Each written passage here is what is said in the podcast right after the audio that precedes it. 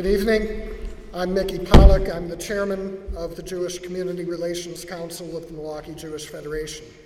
Our mission is to speak as the representative voice of the Jewish community here in Milwaukee on issues of public affairs and public policy.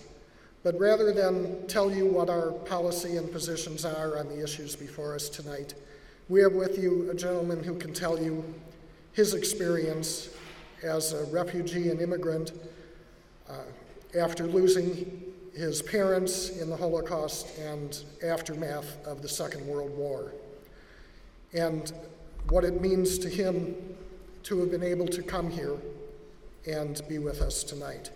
So, thank you for having us, to the organizers and sponsors tonight, and please join me in giving a warm welcome to Mr. Lee Marnett.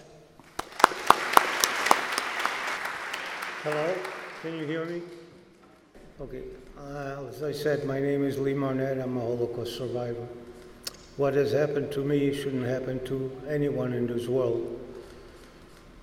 We were taken from, uh, from my home, given two hours to pack whatever we can and put it in a ghetto where they would put 30 people in a small room with a like rats, one on top of each other.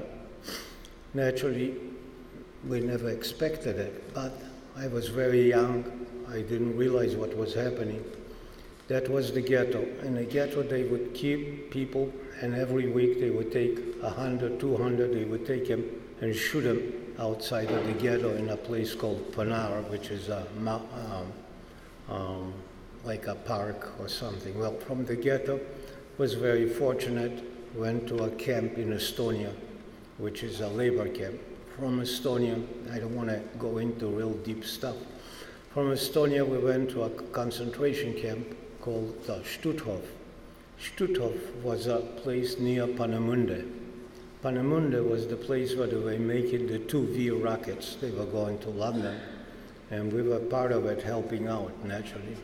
As little as I was, I was there too.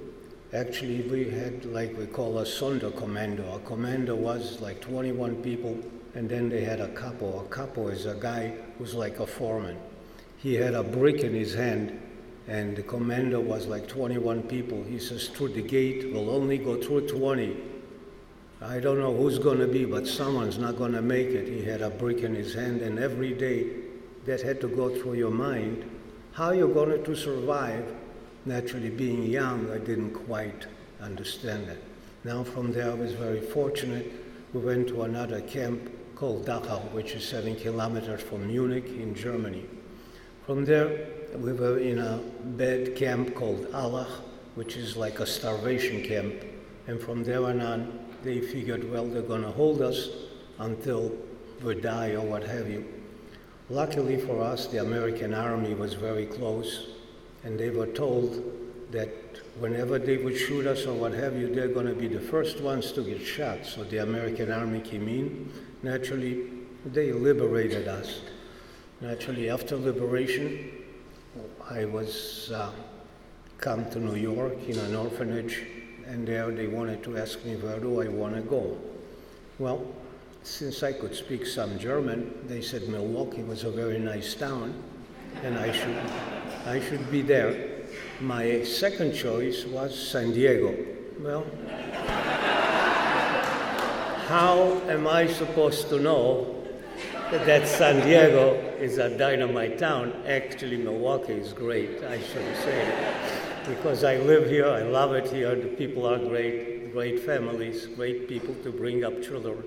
Anyway, I was in the orphanage in Milwaukee, uh, came to Milwaukee in the orphanage that was on 21st in Vliet. My highlight was when I used to get a dime and go down to Schuster's and get an ice cream cone. But I decided, well, there must be something better. Then they found a job for me at Kohl's for 60 cents an hour, and later on I got a little better job, better job. I learned a little English, went to North Division High School, and little by little, I decided this is the greatest place on earth where a guy who can speak a word of English can come in here, make a living, uh, doesn't have to be prosecuted anymore, doesn't have to get worried about getting ki- uh, hit every time he turns around. So all I say is, God bless America.